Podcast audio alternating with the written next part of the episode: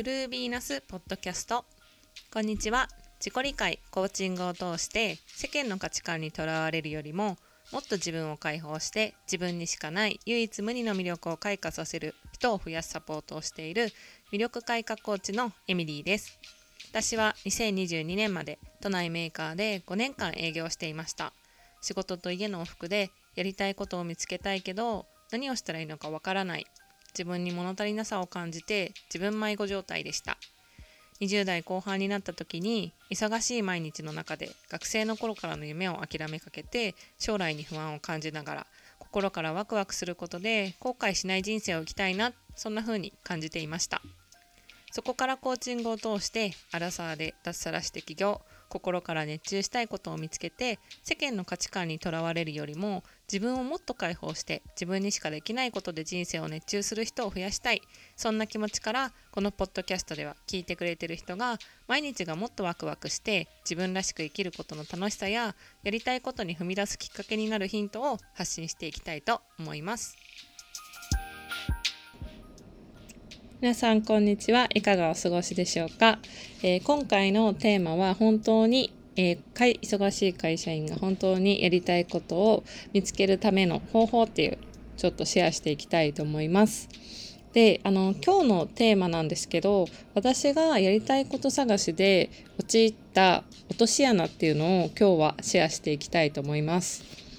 であの今聞いてくださってる方はやりたいことってどんなことですか？であの私がねやりたいことにすごく向き合った経験があるんですけどあのすごくねこれってなんか終わりのない旅みたいだなって昔は思ってたんですよ。でなんでかっていうとやりたいことって何ですかって聞かれた時に私その大学生の時とかは全然答えられなかったんですよ。自分の言葉で何か言葉をしゃべるっていうこともできなかったしなんかあのー、なんだろう会社とか入る時の志望動機でなんか書くにしてもその海外に行きたいっていう気持ちとか夢はあったりとか英語その外語大に通ってたのであの海外でねあの英語を使った仕事をしてみたいっていうことはあったんですけどじゃあ海外で何したいんですかって言われた時になんか特にビジョンがなかったりなんか海外でじゃあやりたいことは何ですか？この会社でやりたいことは何ですかって言われた時になんかその模範的な回答とか自己分析のなんか就活用の本で書いてあるようなあのことは言えるんだけどそれにすごく心からワクワクしてたかって言われると別にしてなかったんですよね。そうだからなんかその学生時代とかってやりたいことっていう定義があんまりちょっとこうピンときてなくて今思い返すと全然こう目的がなかったなっていうのをちょっと思い出しました。でそっから私はその会社に入ってあの営業の仕事をして5年間働いてたんですけどで当時その志望動機で書いたあの営業になりたい私は営業になったらこんなことをやりたいってねその自分なりに自己分析をしてすごく頑張って書いた内容ですごく自分の中でこれは自分の中ですごいしっくりくるぞと思ってあのその会社受かったんですよ。でそれはあのその会社にね受かった時はもうほんと紆余曲折があったんでちょっとまた別の機会に話したいと思うんですけどその時は自分の中でもその志望動機ってすごくしっくりきてたんですよね。あの私の場合、えーと、大学時代あの1回4年生になって就活をしてたんですけどちょっと体調崩してしまってあのえっ、ー、と大学の方をお休みしてた期間が長かったので最後の方は就活をやめて単位を取るためにもうその進路変更してた 進路変更してたんであの卒業してから1年間既卒っていう枠であの新卒の子たちと一緒に学生たちと一緒にあの仕事なんだろうアルバイトをしながら就職活動をしていてで就職セミナーに通って自己分析をねその一回学生時代にあの志望動機書けなかった状態からあの自分なりにすごく自分のことを知ってからあの就職活動にもう一回挑んだんでその時に書いて受かったで最終面接まで行ったってなったところそのその後でね入社するんですけどその会社の志望動機っていうのは私の中ではもうすごくぴったりきてたんですよ。あのちゃんと自分の言葉で書けてるなっていうのがあったし頭の中で自分のやりたいことと言いたいことがマッチしてるっていう感覚があったからあこれが私のやりたいことなんだっていうふうに思ってたんですよね。でもあのその後こう仕事をやってすごくやりがいを感じる期間もたくさんあったしあのあったんですよ。営業になってからあのいろいろ大変なことはあったけど本当に駆け抜けたなっていう5年間だったんでなんか大変なこととかモヤモヤすることはたくさんあったんだけどなんかそのやりたいことができたなやりきったなっていう感覚はある。だけどなんかもうちょっと自分のことを知ってたらうまく立ち回れたのかなって思う瞬間とかもあるしあとはもっとこうなんだろう悩む時間をね少なくできたんじゃないかなって思うことも実はちょっとあってでなんかそのやりたいこと探しで結構こう頭なんか陥りがちなあの落とし穴があるなってことにそこで気づいたんですよ。でそれについて今日は話そうと思ってポッドキャストを撮ろうと思いました。で私がそのね本当にやりたいことをやってるなってあの思う感覚とかあの得られたのに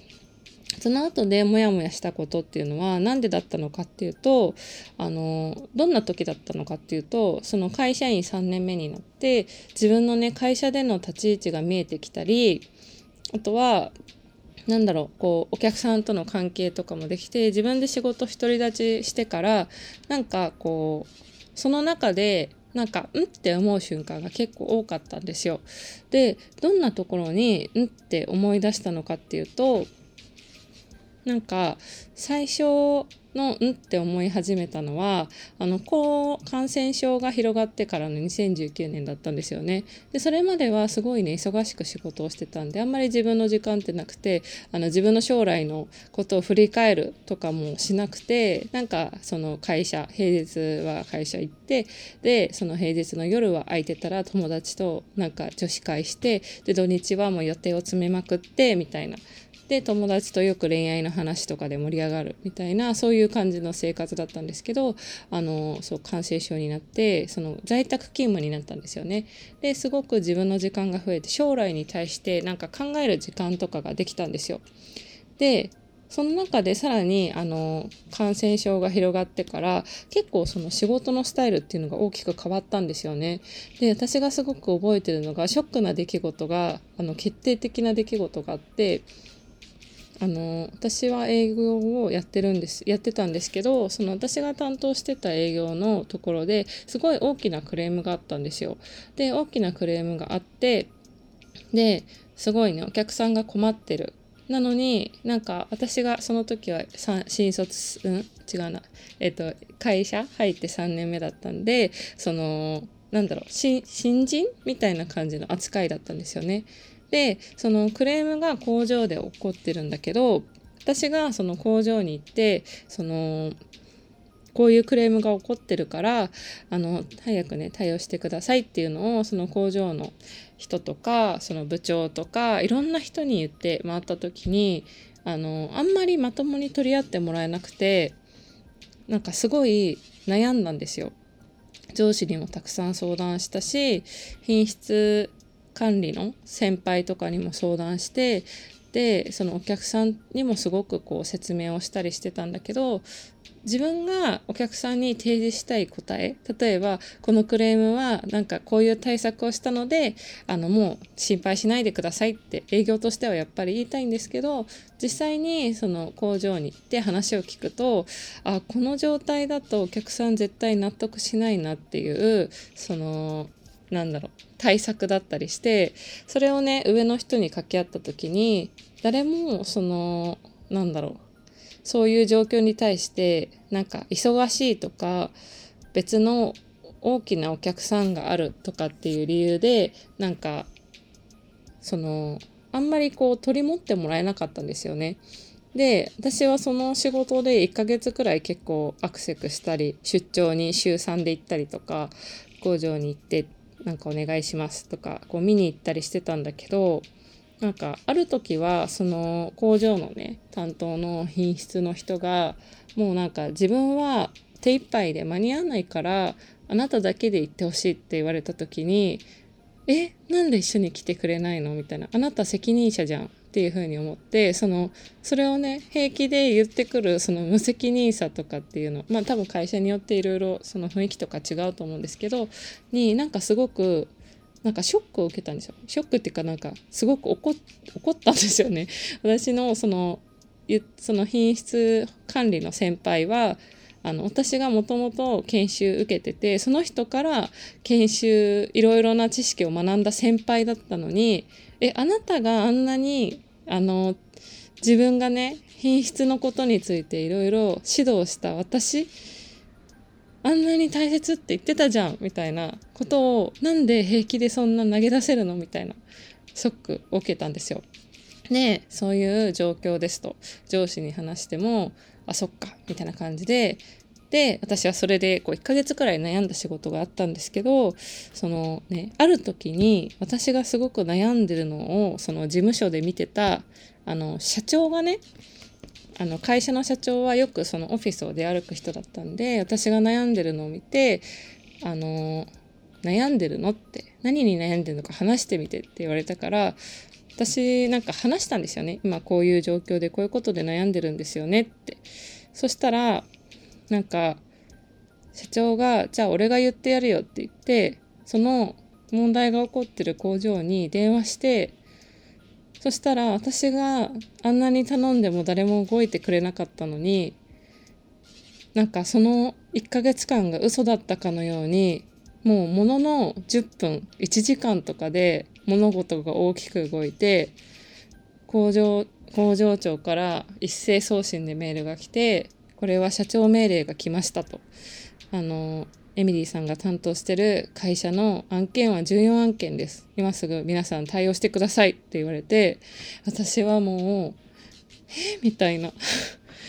えあんなに私週3で工場に行って頭下げたりしててえごめんねって自分たちはもっとあの大きなお客さんで仕事が忙しいからなんかそういうこう見て状況見てわからない？みたいな感じの言われたあの時間は何だったんだろうってすごくショックを受けたんですよ。でまあ、何の話だったんだって感じなんですけどそこでね私は気づいたわけですよ。なんかその営業の仕事すごいやりたかったですよ。やりたかった。でもなんかそのやりたいことの中にもさらに細分化するとあここめっちゃ私大事にしてるって思う価値観があったりとかあとはこういうところはなんかこういう人とは働きたくないみたいなものがその時に結構明確に見えたんですよ。で私の中ではこれは衝撃的な出来事でその私は今まで就活の時に営業っていう仕事ができれば私は多分やりがいを感じられて幸せになれるだろうっていう刷り込みがあったんですけどなんかそのこの仕事をやってるから幸せっていうわけじゃないんだってことに初めて気づいたんですよ。だからやりたい仕事をやってるだけではダメなんだってそこで初めて気づいてでそのねあのクレームの出来事があってからもう毎日毎日日記に愚痴のように書いてたんですよ。もうこの人のこういう対応が嫌だ。このなんかこの会社のそのなんだろう縦社会が嫌だとかあとはなんか私のことは全然相手にしてくれないのに社長にヘコヘコするなんかおじさんたちが嫌だみたいな感じに嫌なことをすごいデスノート並みに書き続けていったんですよね。でなんかそのさあの愚痴？まあただの愚痴書いただけなんですけどでもその愚痴をねずっと書き続けていくとなんか面白いことにいろんなことが見えてきたんですよ。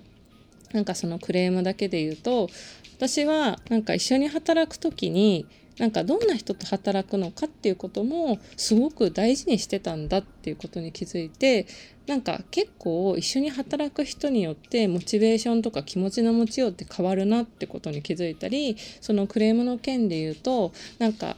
私がすごく素敵だなって思ってた会社の人たちってあの嫌だなって思った人もたくさんいたんだけど素敵だなって思う人もたくさんいたんですよ。でそういう人たちの共通点っていうのも見えてきてなんかこう比べてみたらあの私のことを新人だからといって相手にしない人じゃなくてもう新人も部長も社長もどんな人も対等に接してくれる人っていうのが会社の中にいてその人はいつも私がこういうことやってみたいんですって言ったらいいじゃんそれ叶えてみなよっていうふうに言ってくれる人だったんですよね。で私はその人との仕事がすごく好きでなんかすごくね何か悩んだりとか私がすごい新人でペーペーなのに生意気なこと言ってもなんかバカにせずにすごく真面目に一人の人間として対応してくれてたんですよ。なんかあとはなんか私が結構悩んでる時になんかすごいねさりげなく話を聞いてくれたりなんか頑張ってるねっていう言葉をかけてくれた人がいて私ってそういう人と仕事してる時ってすごく楽しいんだってことに気づいたりあとはそういう人と仕事してるとなんか結構いろんなお仕事につながってるぞっていうことに気づいたんですよ。でそこからあじゃあ一緒に働く人っていうのも自分にとっては結構重要なんだなっていうことに気づいてでそこからねあとはあの私の中でこうちょっとねえっ、ー、となんだろうその営業だけやってればいいんじゃないんだってことに気づき始めたっていうのは結構大きなきっかけでしたね。でその人間関係だけじゃなくてあとは仕事の内容とかでもその営業なのでお金の計算とかがあったんですけど私結構お金の計算がびっくりするぐらい苦手であの営業の仕事って結構みんな暗算でねなんかパッて言える人が多いんだけど私はもうなんか毎回打ち合わせとかでこれいくらぐらいですかって言われた時にああああ、あー、みたいな感じで横から上司が、あ、いくらですね、みたいな感じで言われて、あ、すいません、みたいな感じとか、あとはその同期と研修やってても、こういう計算があって、みたいな問題があったら、え、そんな計算できないんだ、みたいな感じで、ペペペみたいな感じで笑われたりとか、そういうなんか、あ私は昔から計算苦手だよなっていうところ気づいたりとかあとはねあのその結構こうあのリラックスした環境で働くっていうのも自分的には大事だなと思ってその感染症が広がった後で思ったのはなんかそのね今までは忙しく仕事をしてたんだけど仕事が終わってリフレッシュしてなんかその時は結構お散歩するのが好きだったんですよね。私のその東京の住んでた家は川が近かったのでなんか川が流れてる姿を見ながら散歩を1時間してあの夕飯食べてっていうルーティンができててなんか私散歩するの好きだなってそういう仕事仕事終わってゆったり散歩した後でなんか自分でご飯作って食べるっていう生活結構心がなんかすごい幸せな気分になるなみたいなところに気づいたから気づいてから結構その何やってるかだけじゃなくてなんかその総合的な総合的に見てなんか自分こういうスタイル好きとかこういう人と働いてると楽しいってそういうなんだろう状態の部分もめちゃくちゃ自分の中ではあのー、仕事のやりがいとか楽しさにつながってるんだなっていうふうに気づいた時になんか私その前は今まではやっぱりそのやりたいことだけできればいいんだって思ってたからあの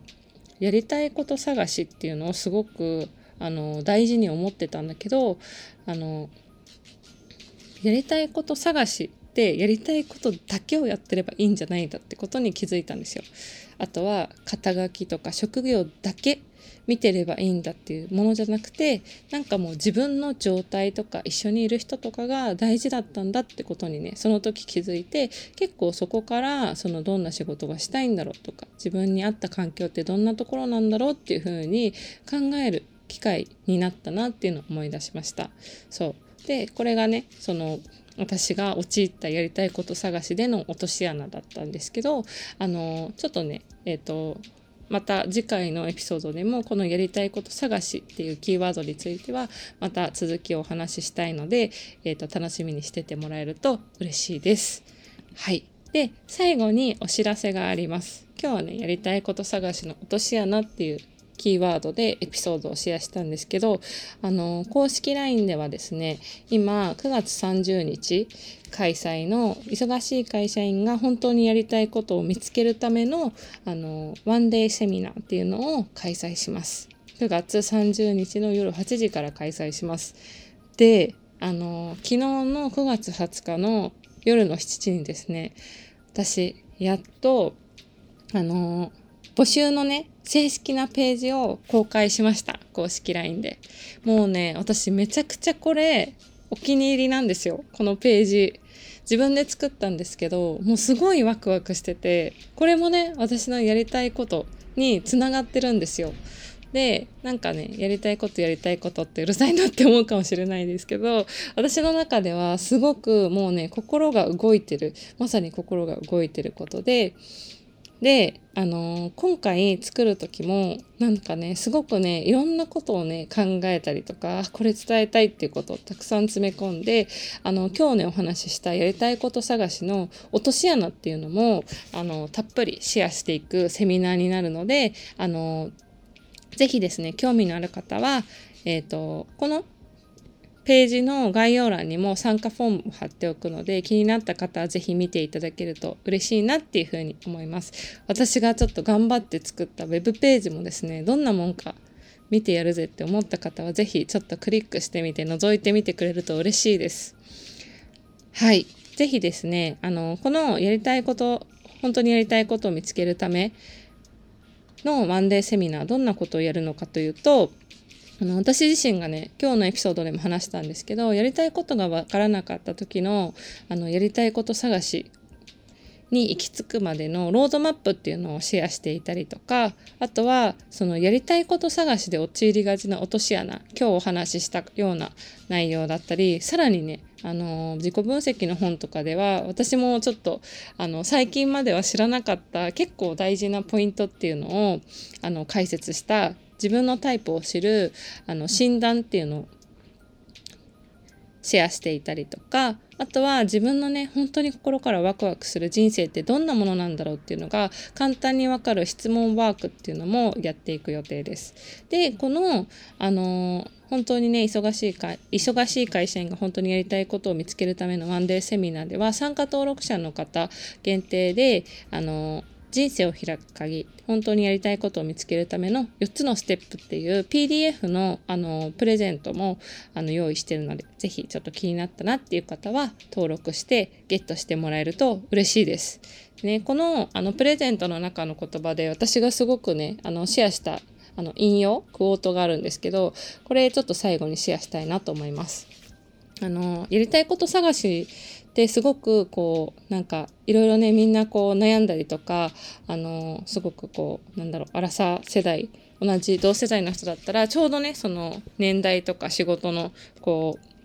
なんだろう年次的に結構ぶち当たる問題だと思うんですよね。でもあの現状をね知ることが一番の近道っていう言葉があってその仕事への不満とかもっと他人にしてもらいたいこととかその他人に褒められることとかねあの今の現状に本当にやりたいことのヒントが隠されてるんですよ。でそういうのをちょっとこのプレゼントだったりワンデーセミナーでもシェアしていくんですけどそのねクォートっていうのをあの好きだなって思ったやつがあって「Knowing yourself is the beginning of the all wisdom」っていう自分を知ることは全ての知恵の始まりであるっていうあのアリストテレス古代ギリシャの哲学者のアリストテレスの言葉があってなんか本当にその通りだなと思ってなんか自分を知ることってなんかすごくこう別に何だろう人生でやらなきゃいけないことじゃないんだけどこのなんか全ての始まりになるってもうほんとその通りじゃんと思って私も全然自分のこと知らなかった状態からなんかさっき話したみたいにそのクレームの出来事があったりそこで自分と初めて向き合うあのきっかけがあってそこからなんかいろんな物事が動き出したなっていうことがあってなんかそのワンデーセミナーでも今ね悩んでる人に向けてあの少しでもやりたいこととかそれをね明確にして行動に踏み出すための勇気の一歩っていうのをねなんかシェアできるようなあの一日にしたいと思ってるのでもしちょっと気になった方はですねこのクォートっていうのもぜひですねちょっと覚えておいてもらえると嬉しいなと思います。それでシェアしました。はい最後まで聞いていただきありがとうございました。それでは次のエピソードでお会いしましょう。